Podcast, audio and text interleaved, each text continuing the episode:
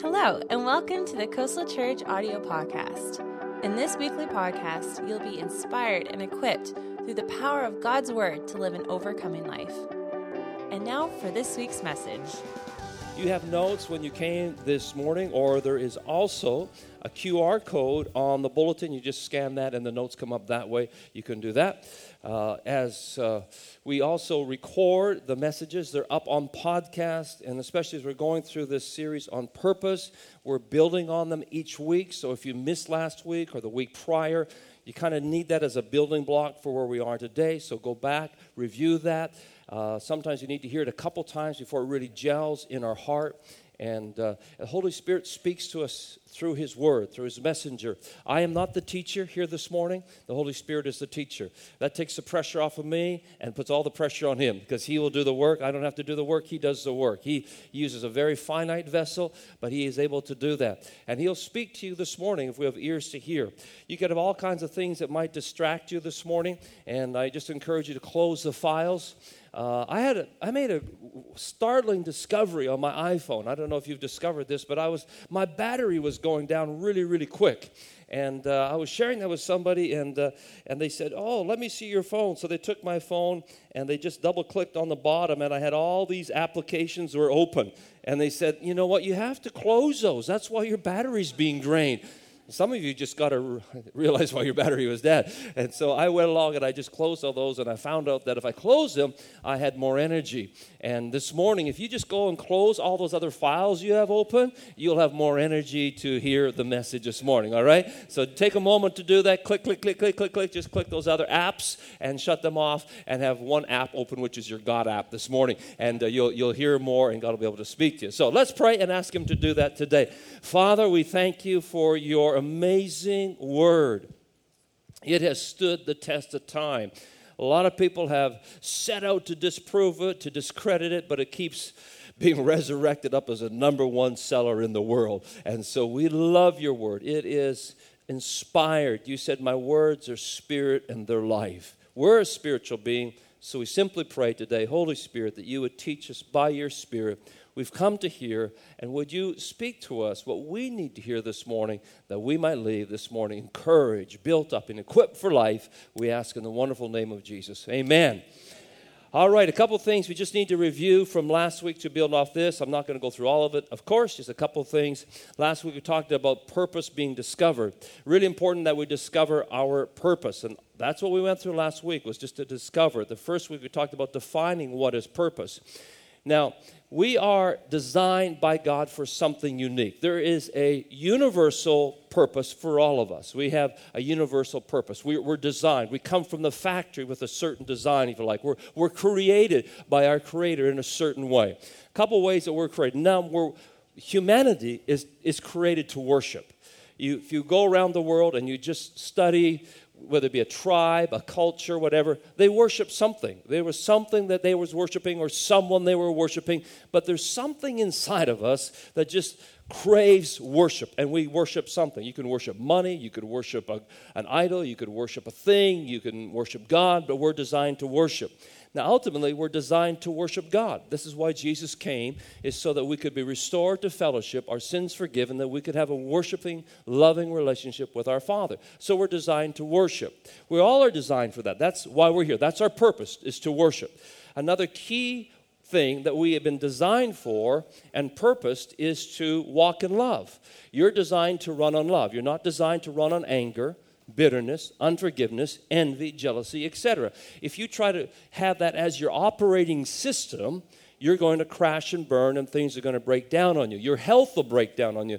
Health officials will tell you that a lot of people in our hospital today is because they're running on the wrong operating system. And they're operating on unforgiveness, jealousy, envy, so forth, and their marriages are crashing, their health is crashing because of it. God designed us to run on love. God is love and we are designed to run on love. He comes into our heart. We have the love operating system within us. So that's another purpose. Third purpose that we talked about that we all have, and that is we're designed for family. We are the human family, of course, but there's also this physical family that we're designed for. We shared last week people that don't have a healthy physical family often really struggle with their identity and their purpose in life. A simple study of those in British Columbia that are in foster care will prove that to you really quick. So, we're designed for physical family, but we're also designed for a spiritual family. And actually, our spiritual family outlives our physical family. We'll have our spiritual family forever.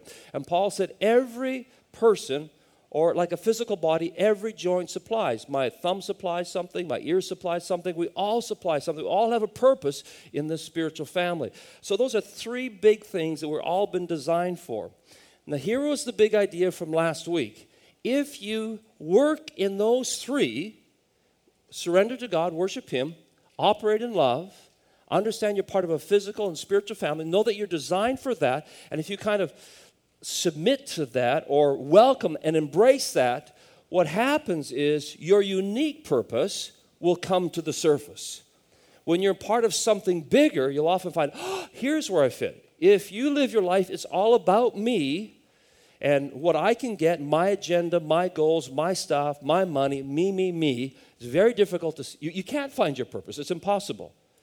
Jesus said, unless you lose your life, you will not find your life. So when we surrender to Him, get lost in Him, that's, oh, this is it. This is my purpose, my design. Everything in this world has a purpose and design. God's designed everything. Every bird, every animal, everything has a unique purpose and place, a unique function. The fact that you're here this morning is proof that you have a purpose right now for history. Right now, you're right on time the right place, the right time, and you are so needed right now. Your purpose. We need your purpose. And you're designed for something very specific. Before we can have vision, you first must know purpose.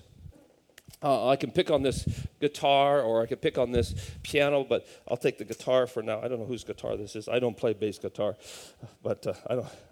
Anyhow, this thing is this is this is designed for music, correct? When whoever designed this guitar, it is a, a Squier, a Squire guitar, made by Fender. Okay, so it's made by Fender. Somebody had a purpose in mind for a guitar. And so the purpose was that this thing would make music, correct? That's the purpose of it. So from purpose, it was a bass guitar. The purpose was to create a stringed instrument that would make music. From there came design the, the neck was designed, the frets were designed, and everything. The design came out of purpose. Likewise, your design came out of your purpose. Now, once we have purpose established, this is what I'm designed for. So there's my giftings, there's my calling, there's my talents, there's my experience. All that comes into your purpose. Out of that now can come vision. So, from this, I can say the vision for the guitar is to be part of the coastal worship team. It's going to be used for, for that. that. That purpose establishes the vision for what it'll be used for. If I took this guitar and used it for something else, if I used it as a, as a crowbar, as a wedge, you know, that, that would be a bad thing to use the guitar for because it's not designed for that. It would be a lousy thing for it to be doing. We are created with a purpose in mind and we are also have a vision that goes with that. The first thing we have to get in place is here's my design, here's my purpose. From there, we can establish our vision. Last week we mentioned that one of our people in our life group had said, growing up in Rwanda, they came to Canada and they were told in the Canadian school, and I've said this myself to others, I said, what they told him was, you can be anything you want to be. And he came to realize that's a lie. You can't be anything you want to be. The guitar can't be anything it wants to be. What it has to be has to line up with what it was designed to do. He said, I was struggling for a while because I thought, well, here I'm in Canada, I can be anything I want to be. No, I can only be, my vision can only be what lines up with the way I'm designed, my purpose. Now, God doesn't hide it from you. He, he wants you to discover it. He wants you to find, oh, this is it. Because you have a purpose for his big scheme. You have a unique purpose. Of course, we have these things we all have in common, but there's this unique purpose, a role that we play in the grand scheme of things. And God will show that to you, reveal that to you. Uh, and so that was last week's message. Today we're going to talk about the vision part, and that too God wants to give to us. He wants us to understand that. I have there in your notes that purpose determines design, which determines vision. That's basically what we were saying here. Vision can be defined as an unusual competence in discernment or perception, intelligent foresight. This is just out of the dictionary definition of vision. Vision is seeing something that's down the road. God has a vision for our life. He has a purpose, and out of that purpose flows vision. There's something that we can do. Now, as we've been talking about this in life groups and small groups, one of the conversation that's come up is that sometimes it seems like we have a vision for a season of our life, and then we go along, and all of a sudden there's a, there's a new vision for a new season. But the purpose always stays the same.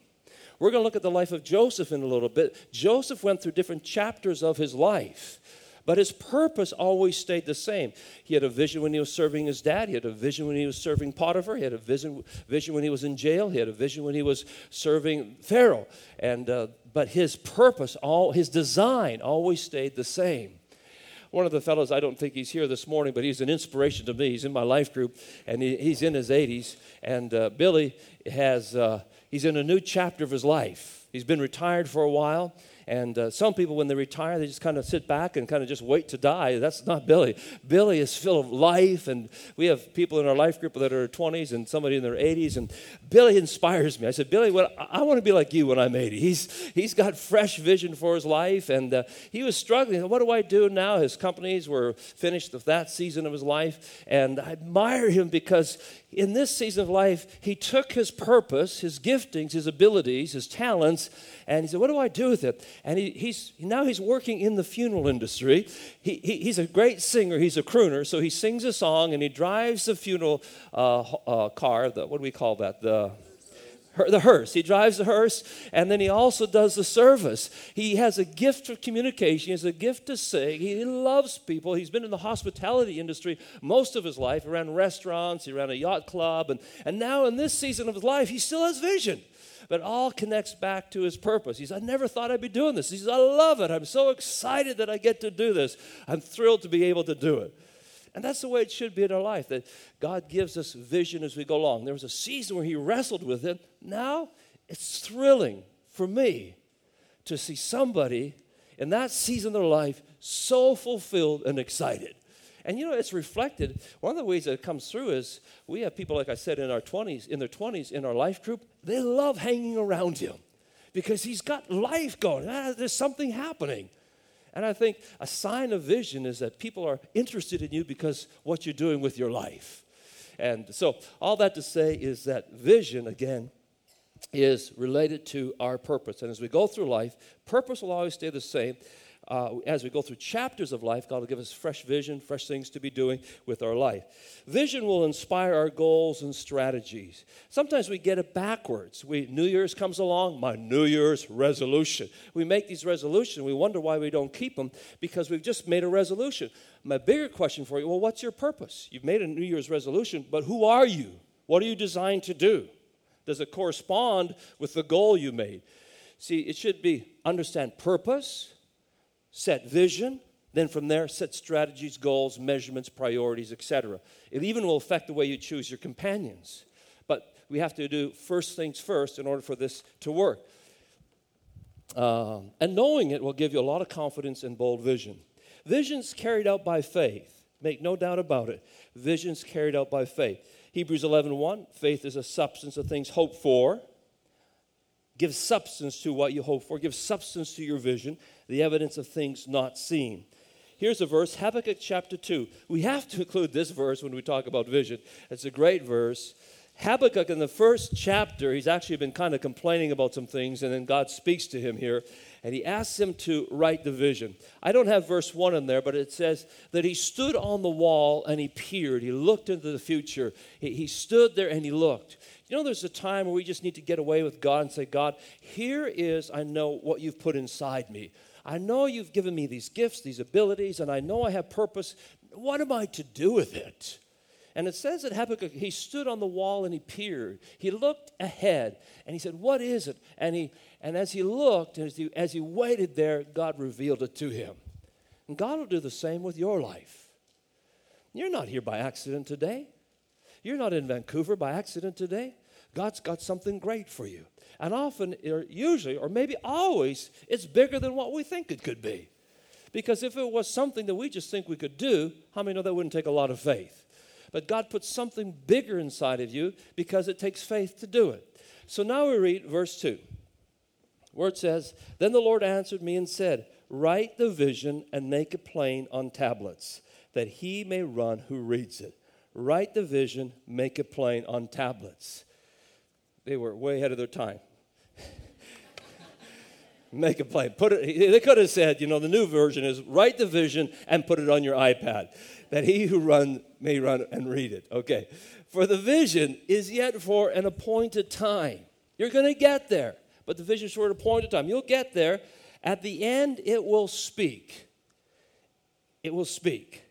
Note that word. We'll come back to it. It will not lie. Sometimes you think, oh, this is just a lie. This was just an idea I had. And he said, no, no, no. Write the vision. Why do we have to make sure that we write it? Because in life, as we're headed toward that vision, towards that destination, towards that destiny, stuff happens in life, and you're thinking, that was just a crazy dream, a crazy idea. That was just a lie. He says, no, write it down because there'll be times you're wondering, should I have even done this? And it's not a lie. Keep running, keep going, keep pursuing. Don't, don't give up. It, it was not a lie. Though it tarries, and it will tarry. Eh, there, there's this waiting process, there's this pursuing, this perseverance that goes with it. Wait for, because it will surely come, it will not tarry. It's going to arrive. Behold, the proud, his soul is not upright. Him. And here's this verse that's used a number of times in Scripture, but the just shall live by his faith. It's by his faith that it'll be lived. Coming back to that word speak, because when we write the vision, want to get it in front of us, at the end it will speak. And that word speak is an interesting word in the Hebrew because it means to puff or to blow with a breath of air to kindle a fire. You ever start a fire and you, and you get just a little flame down there, and what do you do? You get down there, right, and you just put a little oxygen on it, and then pretty soon that, that, that fire gets going. And sometimes you got to get down there again and fan the flames, and you, even had those things, the bellows by the old fireplace, you, you wanted to put some oxygen on it. When you write your vision and make it plain, every time you see that, it puts oxygen on the vision for your life. And it's so important that something is speaking to you, something is reminding you of where you're going with your life. God will grant you the desires of your heart. There's a verse, I don't have it in your notes, but you can write it down on the side. Psalm 37 4 says, Take delight in the Lord that goes back to that big point we had last week surrendering to the Lord, worshiping the Lord. Take delight in the Lord, worship Him. We're designed for that. Out of that, again, comes purpose. Take delight in the Lord, and He will give you the desires of your heart. He'll give you the desires of your heart. Now, that doesn't mean, oh, I take delight in the Lord. I desire a Mercedes uh, 500 series, Lord. Can you please? Or I desire a, you know, holiday. Or no, no, that's not what we're talking about. Delight in the Lord. He'll give, He will download what's best for you into your heart. It'll become your desire. Take delight in the Lord, He He puts those desires in your heart. What's that? That's vision. He He puts it in there. Now, when He's put it in there, you need to write it down, make it plain, put it in front of you to remind you of where you're going. This is clearly what he tells Habakkuk. Write the vision, make it plain, put it in front of you. That when you see it, you, it will, it's so simple, it can remind you, you can run towards it. And every time you see that, it's like you'll put oxygen on it and you'll keep going, and that vision will come to pass. What's your vision today? What's in front of you? What's written down? What's reminding you of where you're going?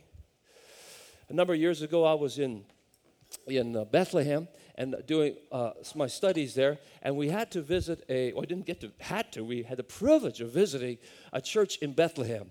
And Bethlehem, when we went to visit this time, wasn't like the first time I went to visit. The first time I went to visit, there was no wall, and now they have the wall there, and it was very different. And we went to visit Bethlehem. And, uh, you know, a lot of our Christian brothers and sisters have left Bethlehem. They've just, the Palestinian Christians are gone, and it's been a, a, very hard place to be a Christian. It really has been. And they have been there since the day of Pentecost, and uh, these Palestinian believers, and, and just wonderful saints. And so we went to visit a church there, and if you go to Bethlehem, I encourage you to go see it. It's called the Christmas Church. Not hard to re- forget. It's a Lutheran church, evangelical Lutheran church. And we went to see it, kind of tucked away down the street. Beautiful church. And you walk in, And kind of like this building, it takes you by surprise how big it is when you get inside. And it was beautiful. I was surprised how, how excellent everything was, how clean and full of life and vibrant it was. And I was so intrigued I said, I want to hear your story. What is this all about? And so uh, Pastor Mitri Raheb, the pastor there, just an amazing leader. What he has done there inspires me. You talk about a vision in a hard place he, he, he's in a difficult place, but he's had a vision for that place. I think they're now one of the biggest employers in Bethlehem. They have a spa, they have a college, they have a, a center for disadvantaged youth, and that's what caught my eye the way they were helping the youth. It had been on our heart for some time, and what we could do more in our city to help the disadvantaged youth in our city, how we could be more preventative in what in crime and so forth in our city and been on our heart for quite a while. And as I went in there, he told the story of 2002 when they were uh, it, Bethlehem was under siege. Their, their building had been occupied. The army came in, used their building as a post, and a lot of things got destroyed. And it was re- very challenging for them. After it was over, they were recovering. There was broken glass and everything. And he said, God, what do we do with this? And the youth were so so restless and so angry and a lot of poverty there. And so he did something very inspiring. He said, Youth, I want you to go out there and I want you to pick up all the glass you can find and bring it to the church. Bring buckets of glass. And they go, What's this for? He said, Just go get the glass. So they went out there and they picked up all these broken pieces of glass and they brought them to the church in buckets. He said, They said, What are we going to do with that? He said, We're going to do something different. We're going to make art out of it. So they took all that glass, and you could buy doves and crosses and so forth made from the broken glasses. And, and the message we'll take the brokenness and we'll make something beautiful out of it. And then they t- took those children, and these were kids that had, they were restless, they were in poverty. It was, it was a bad scene. They were throwing rocks, and like you'd see on the, on the news and so forth. They were, it was, it was, they were a tough crowd. But he used the arts to bring them in to release the anger that was in them. They, they, they, could, they could express it through the arts. And so he used us to do that. And then he also taught them pottery, he taught them music, he taught them how to use a camera, video editing, and all the rest of it. And today they have a school just for the children. And they've transformed the community by doing that. So I went through there and I bought this little piece of pottery. It's not much, it's just this little dish that I bought there. It was made by them. And I, I keep it out in front of me all the time. And because then that day, God put a vision, a desire in my heart. That we would build a center in our city that would help disadvantaged youth. And of course, if you've been around the church, you've heard about VanCat, the Center of Arts and Technology. And that's where it was birthed. It was birthed in Bethlehem. I think Jesus was born in Bethlehem, if I remember correctly. And so it was a good place for something to be birthed. And uh, so this idea was birthed there. And I bought this little uh, ceramic plate made by those students, and I just keep it out in front of me. It's not much, it was not lot, very expensive, but it's my reminder of where I'm going. It's what I keep in front of me to say, This is where I'm going. This is what I wrote it down. I made it plain in front of me that in Vancouver we will have a center like that that helps disadvantaged youth. And it's good to write something down or put something in front of you that always reminds you. Put scriptures in front of you. This is where I'm going. Put a picture in front of you. This is where I'm going. Put something in front of you that reminds you of God's promises that He will fulfill. There's a verse that we're going to memorize. It's at the end of your notes, Philippians chapter 1, verse 6 that we can be confident of this very thing that he who began a good work in you will complete it until the day of Christ Jesus. You know, back in Bethlehem, he began that work, and he's going to finish that work. And I keep this up there to remind myself that God's going to finish the work that he began in my life. We've done that for other things in our life. I remember when I was driving one time from Gull Lake, Saskatchewan to Shaunavon, Saskatchewan. If you're from Saskatchewan, you know those are two little towns. And I'm driving along there, and I was working in the oil industry, and this idea just dropped into my heart. There's this desire to start our own oil company. And I argued with God because the idea was too big for me. I said, God, it's too big. There's no way I could ever start an oil company. I don't have the money. I got a growing family. I don't have what it takes. I knew that it would take about $500,000 to buy the mineral rights, another $500,000 to get a drilling rig, and then if you hit oil, you'd have oil. So there's a million dollars, and I didn't have a million dollars. I said, God, how in the world could this even be possible that I'd ever be able to do this? But, but God, right? But God. So I just started meditating on the promises. He dropped a vision into my heart. Make a long story short, there was a company that was selling a well that wasn't doing very good. We bought it, worked it over. Uh, worked it over means we put a rig on it and fixed it, got it pumping oil. And uh, I remember that sound. It was a sweet, it was a big risk. We put all the money we had in to buy it. They sold it to us at a discount because it wasn't operating. But uh, me and my geologist friend, we were smart enough to know how to fix it. We knew the area very well. The pipeline was only a little ways away. It was clean oil. We didn't have to take the water out of it. And uh, it ran off its own natural gas. We didn't have to put electricity there. The, the motor, was, it was a self sufficient pump, and so all the rest of it. And so when, when we got it working and we, we turned the switch, and it started going up and down and up and down, and and we ran to the tank. You got this oil tank there. We ran to the tank, put our ear against the tank. You want to listen for a gurgle. And so I was listening for a gurgle. We listened, we listened, and we listened, and, and our hearts started to faint. And, and, but I just remembered God, God said, No, it's going to happen. It'll come to pass. Though it tarries, wait for it. Have faith. And I'm listening and listening. And sure enough, I heard this gurgle, gurgle, gurgle. Boy, it was a sweet sound, right? And then, you know what I did? I still have this to this day. I, I went there and I opened the tap and I took a sample of the oil and I put a cap on it. And uh, as I would go and I would work on my company and growing it, every once in a while I'd take off that cap and I just, oh, black gold, Texas tea, you know, I just.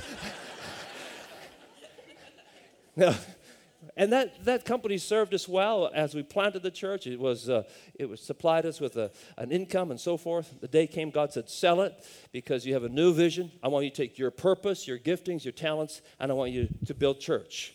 New vision, new season. Your purpose, your design is the same, but now is this. So sell that off. That was a, I struggled with it because I thought, oh, this is my safety net. In case this doesn't work, God, then I can fall back on it. I could just go back and drill some more wells and I can retire fine. God said, I, I want you to sell it. Do you trust me? I said, Well, yeah, I trust you, but see, if I trust is surrender. If I if I would say to Alan, Alan, do you mind emptying the trash outside that door after service? I saw that it was stacked up as I came in. Would you mind just emptying that? It would look better. And, uh, and then Alan said, Yeah, I can do that. But with Alan there, I would say, Harvey, just in case Alan doesn't do that, do you mind taking care of that? What would it do with, with Alan's trust for me? He, he, doesn't really trust me. He, the Bible says that when, if we don't fully trust God, he shrinks back. Alan would shrink back from me. His relation, that would cause our relationship to shrink back because he doesn't really trust me. When it comes to our trust in God, we have to just fully surrender. So this is what God was asking me. Just let it go. Fully trust me. I'm going to be with you. And, he, and of course, He has. Now, in this season here, we again put something in front of us, verses in front of us, that remind us of our destination. And in your faith, what you're believing for, there should be something that you keep in front of you, like it says here in Habakkuk, that reminds you of where you're going. So let me ask you a question. This one maybe a hard question, maybe a soul searching question. What is written down? What is in front of you? It may be a simple object, something like this. This vision has yet to come to pass, but we've done feasibility. We're in planning stage. We're getting there. It's, it's hard work, hard miles, hard yards, but we're getting there. What's in front of you that reminds you of the vision that God put in your heart? And if you're not there, you say, I don't know what the vision is.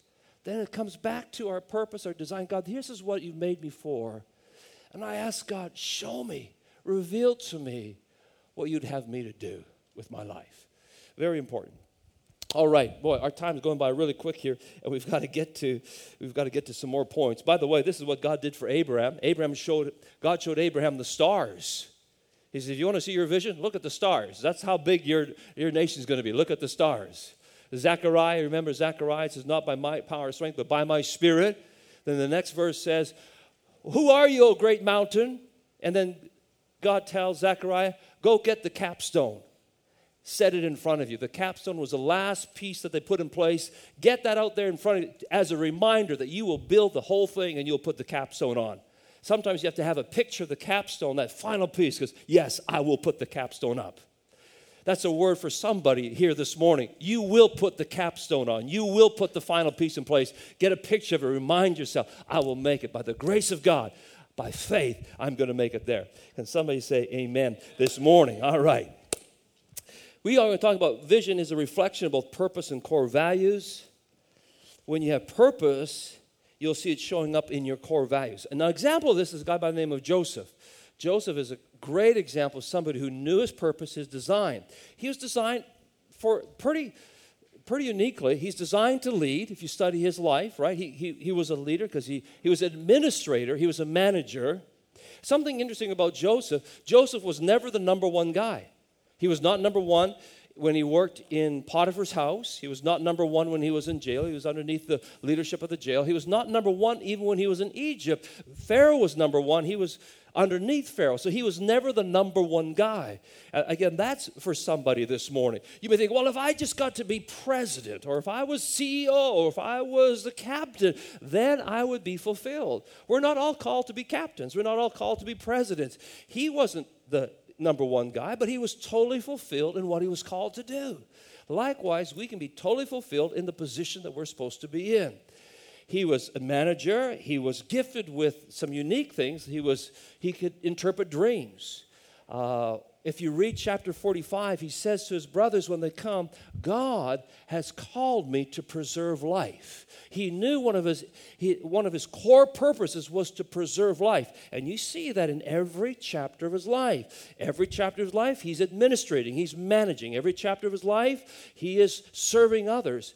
There's something about Joseph one is he, he worships God. He fears God. He's surrendered to God. When he's tempted by Potiphar's wife, he said, I can't sin against God.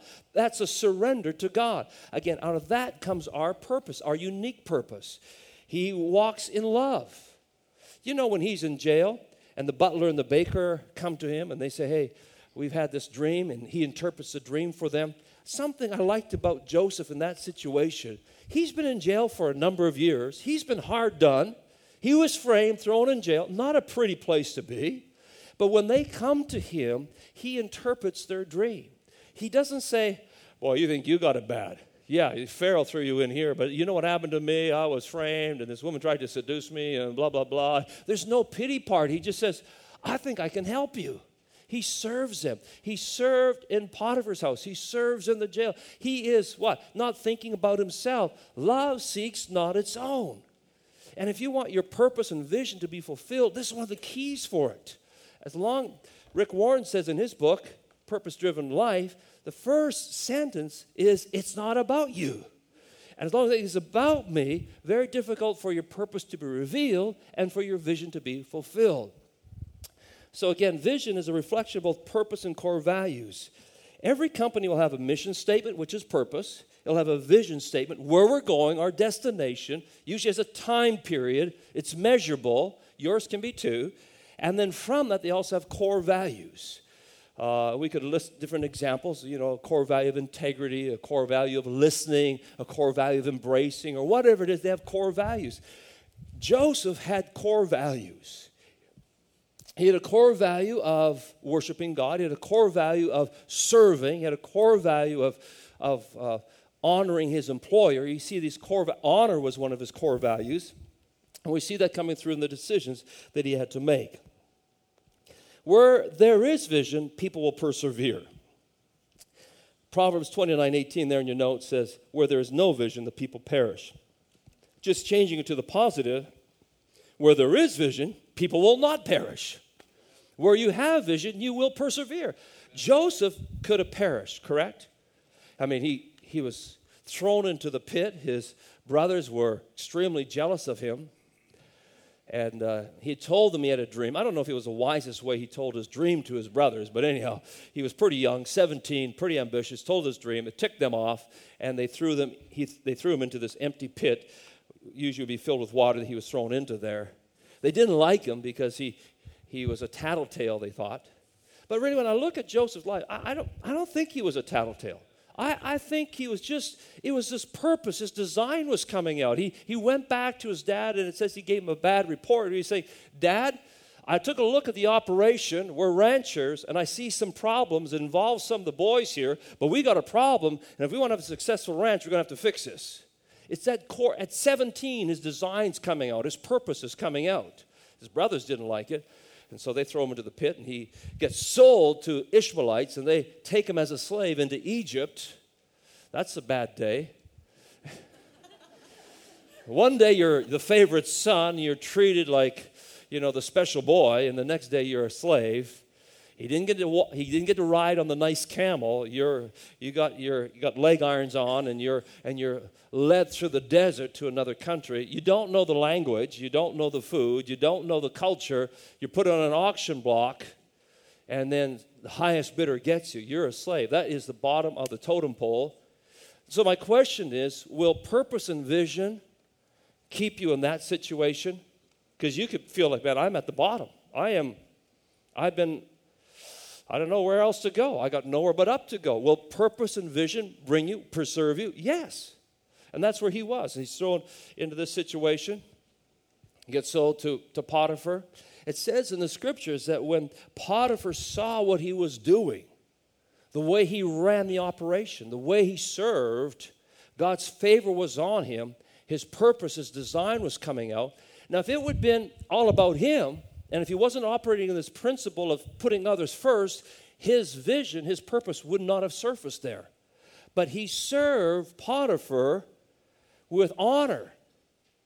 And some of us in our places where we work, this is a lesson for us. Because you don't have it worse than Joseph did. Uh, and if you go say, what can I do to improve the company? What can I do to make this place better? If that was your attitude, what could I do? How many more hours could I work instead of how many less hours can I work? Instead of what can I get out of it, it's what can I give to it? This was his attitude. He went in there with that. And pretty soon Potiphar says, hey, I'm going to put you in charge of everything. You're in charge of the animals, you're in charge of the other slaves, you're in charge of everything. Uh, just, you know, I, I, got my wife here, that's not yours, and, uh, and, but other than that, you, you get to run it. Now, the problem was his wife, some say that Potiphar, because he was chief of police, he was captain of the guard, he may have been a eunuch. We're not sure. Some say he was, and some say he wasn't. That may have been problem, part of his wife's problem. I don't know. But anyhow, she had eyes for Joseph. It says Joseph was a very handsome man. He's only one of three men in the Bible, it says very good looking. The other was Absalom and, and David, and then we have Joseph. He was very good looking. History tells us, it's not in the, in the Bible, but history says that Potiphar's wife thought that this was such an amazing, good looking young guy that she actually invited 40 other women of Egypt the housewives of Egypt over.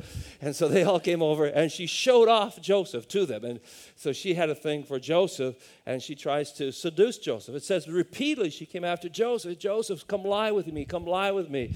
And uh, she was a beautiful Italian, I mean, Italian, Egyptian woman. Get the right country. No offense to Italians this morning. That was just a slip, okay? Egyptian woman. And. Uh, and she sets out to seduce him. He's he's uh, still in his teens. He's same hormone level anybody else? Far away from home culturally it was acceptable. Whatever she would demand he should he was required to do. Who would know? Far from parents. It would have been so easy for him to do. But remember he had purpose he had vision. With that came core values. He says i cannot sin against god not just against my boss, I cannot do this thing. Not I shouldn't, I can't do this thing. It, there's this conviction for me to do this. What kept him? What preserved him in the pit? What preserves him when he was tempted like this? He knew there was something bigger, and if I mess with this, it's going to st- rob me of the destiny that God has for me. So, knowing your purpose, knowing your provision, preserves you in times like that. Uh, a person without restraint is a person who doesn't know their purpose.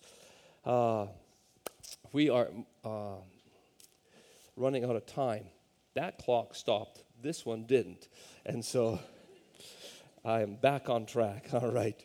Purpose will preserve your destiny when your achievements are wiped out. His achievement gets wiped out, gets thrown into prison. But in prison, you know what he does? He just, his purpose comes out again. he just begins to serve. There's a saying that says, bloom where you're planted. Ecclesiastes 4:10 puts it this way, whatever your hand finds to do, do it all your might. If you have no other takeaway from this morning, here's a simple takeaway. Whatever your hand finds to do this week, do it with all your might. Unless you're purposely running from God, you're probably right in His will. What's God's will for my life? One thing I know for sure what God's will for your life is whatever your hand finds to do Monday, do with all your might. That for sure is in His plan. He gets thrown in jail.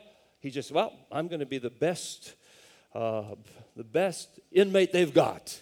He rises to the top. His gifts again make room for him, ends up running the jail.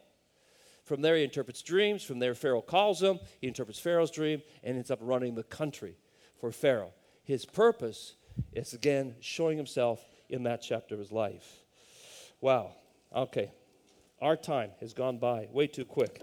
Your purpose and vision is secure in Christ. Our last point. And uh, the verse we have there for you, great verse, 2 Timothy 1.12. For this reason, I also suffer these things. Nevertheless, I am not ashamed, for I know whom I have believed, and I am persuaded that he's able to keep what I've committed to him until that day. God will keep what's committed to him. Amen. Thanks so much for listening to the Coastal Church audio podcast. We hope that today's message has inspired you to live a life fully devoted to following Christ. Be sure to check out our website for other ways to watch, listen, or share this message. For more information, go to coastalchurch.org.